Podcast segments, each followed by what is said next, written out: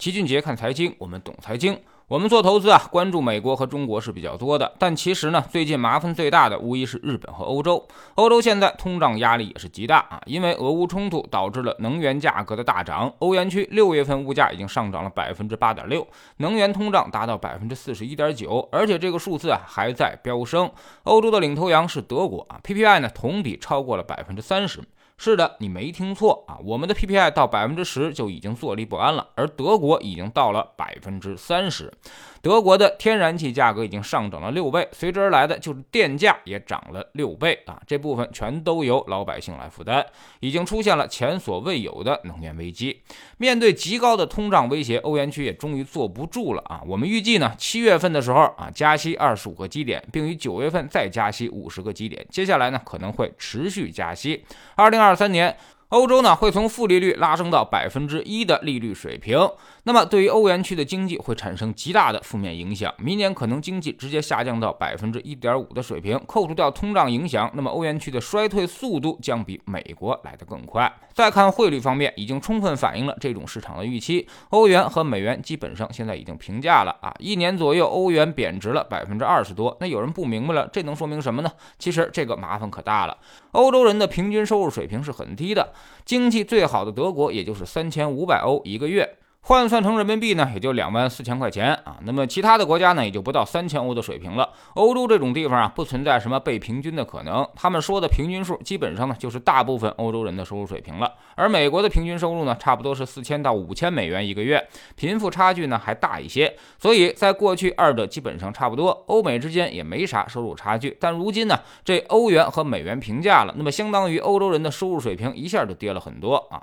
这一下呢，就打掉了欧洲人所有的自尊心。以前欧洲人是看不上美国的，认为都是在欧洲混不下去了才会去美国。但现在呢，明显美国收入更高啊，生活更好了，那欧洲的生活压力反而会越来越大，这可能会引发一系列的不良反应。首先，精英阶层可能会进一步流失，毕竟有点追求的，谁也不愿意就拿这么点钱。欧洲的这些人才呢，会带着各种技术流向全世界，主要呢是美国和中国。从我们国家现在给到的收入水平来看，要远远超过欧洲的这个水平了，甚至这对一些高级人才来说，十倍都不止。其次呢，就是大量的资本流失，越来越没希望的欧洲只适合于养老。高福利社会虽然让人活得很舒服，但是它毕竟创造的价值很少了。再加上战争和通胀，大量资本会选择到其他的更有朝气的国家避险。那么投资投的其实。就是成长。对于一个没有成长力的欧洲而言，资本就只会做空了。第三呢，估计欧洲移民会逐渐的打开，那么通过高福利吸引全球产业移民。说白了呢，就是圈钱啊，不圈钱，那欧洲的工业和就业就无以为继了。所以未来有移民打算的欧洲可能越来越容易，但是那边各种矛盾冲突可能也会越来越激烈啊！中国人的勤劳在那边其实是不合时宜的，你想努力，那边其实没地方施展。第四呢，就是德国和法国是欧元区的经济支柱，但这两个国家现在自己是麻烦不断，那么欧元还能维持多久？这个也不确定。统一的货币政策、分散的财政政策以及参差不齐的发展程度，让欧元区其实是步履维艰，大量的不创造价值的国家拖累了欧洲。整个的发展，欧洲的技术优势呢也越来越少，所以在这种动荡期，我们应该好好想想，怎么能把欧洲的一些好东西给它拿回来啊？比如一直耿耿于怀的光刻机的技术，荷兰的阿斯麦这家公司，还有欧洲空客啊。欧洲虽然整体不行了，但这些好东西呢依旧是宝贝，他们动荡起来，我们才有淘宝的机会。总之啊，从战略投资的角度来说，欧洲是不值得去投资的，甚至还要反向做空。之前我们就反复强调了，桥水的对冲基金就在做多中美，做空欧洲和日本，对冲掉整体世界带来的金融风险。那么空单越多，欧洲也就会问题越大，那么我们的机会其实也就越多。比如阿斯麦的股价已经跌了一半了啊，那么只有两千一百多亿美元的市值，机会是不是已经来了呢？当然，你直接去人家国家买，人家肯定是不卖的，所以还得想一想如何才能曲线的进行这种收购。